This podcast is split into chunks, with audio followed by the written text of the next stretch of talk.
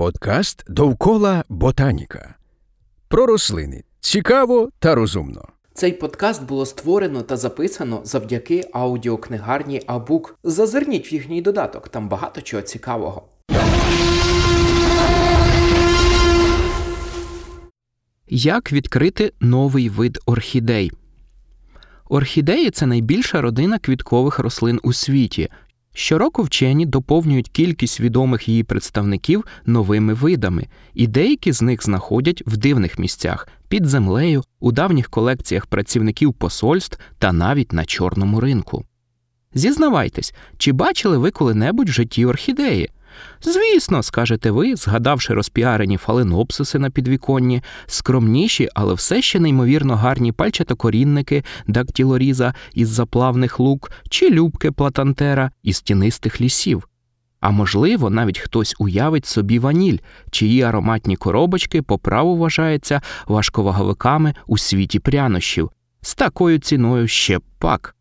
Але якби ми жили в Західній Австралії, то можна було б уявити іншу орхідею різантелла, і щоб її відшукати у природі, треба мати лопату.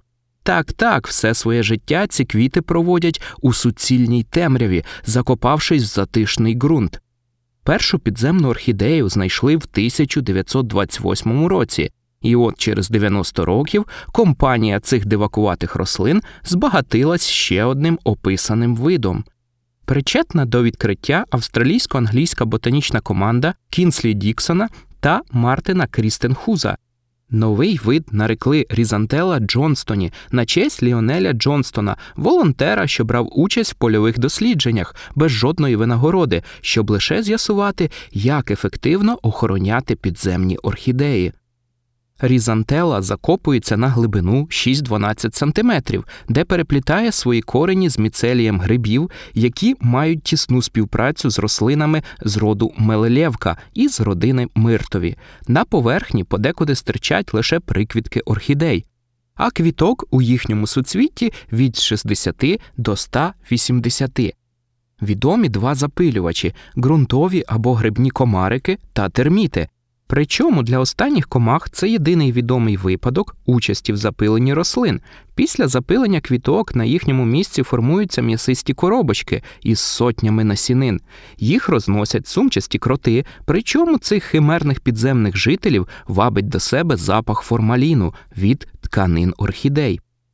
А от інша орхідея формаліном не пахне, від неї тхне спиртом, і пов'язана вона з хобі одного данського дипломата. Перший посол Данії в Таїланді Гунар Сайденфаден наголошував на необхідності створення колекції живих орхідей ще всередині 50-х років минулого століття. Він разом з Темом Смітінандом з Королівського лісового департаменту в Бангкоку здійснив серію експедицій по всьому Таїланду і поступово створив найбільшу в світі колекцію тайських орхідей. Спочатку жива колекція зберігалась на території посольства, але близько 1959 року її перевезли до ботанічного саду Копенгагенського університету, де вона продовжила постійно зростати, аж до останньої експедиції Сейден-Фандена в 1983 році.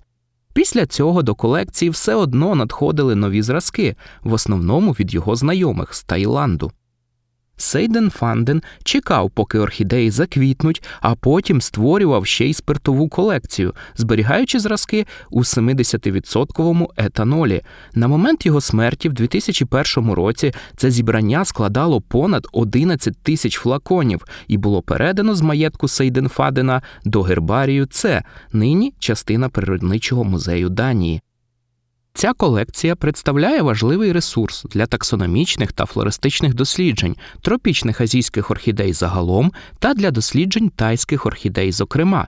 Наразі відбувається повна ревізія флори тайських орхідей в рамках проекту Флора Таїланду. Два з шести запланованих томів уже опубліковані, і три наступні уже знаходяться на стадії розробки.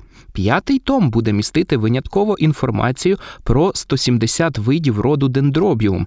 Якраз переглядаючи матеріал по цьому роду з колекції Сейденфадена, Орпорн Фуехлай натрапив на шість заспиртованих зразків, які явно належали до одного і того ж виду, але не відповідали жодному раніше описаному дендробіуму.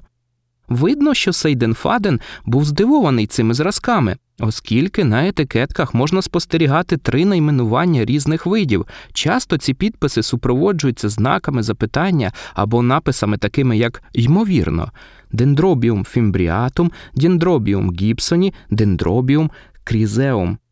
Але, як виявилось, до жодного з цих видів віднести зразки було неможливо, і їх вирішили описати в ранзі нового виду. Тепер це дендробіум перплексум, дендробій бентежний, який отримав свою назву через те, що він досить таки спантеличував колектора цих зразків. Насправді про цей вид і тепер мало що відомо. Навіть кореневої системи цього виду автори статті не бачили. Ні життєва форма, ні оселища, ні висоти, на яких був зібраний зразок.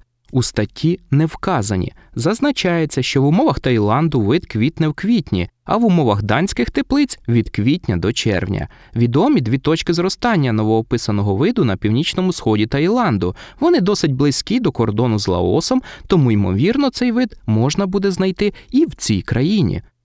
З Лаосу періодично описують нові види орхідей, і часто перед тим як знайти рослину в дикій природі, їх розшукують на чорному ринку. Зокрема, це стосується роду пафілопедіум, який є затятим любителем вапняків. Лише кілька видів можуть зростати на деревах, тобто бути епіфітами, решта ж віддають перевагу кам'янистим наземним субстратам. І саме такі умови вдосталь представлені у тропіках Лаосу. Карстові ландшафти цієї країни займають значні площі і є погано вивченими. На жаль, досліджувати їх значно легше контрабандистам та винищувачам рослин, ніж вченим, оскільки вони володіють набагато кращим фінансуванням.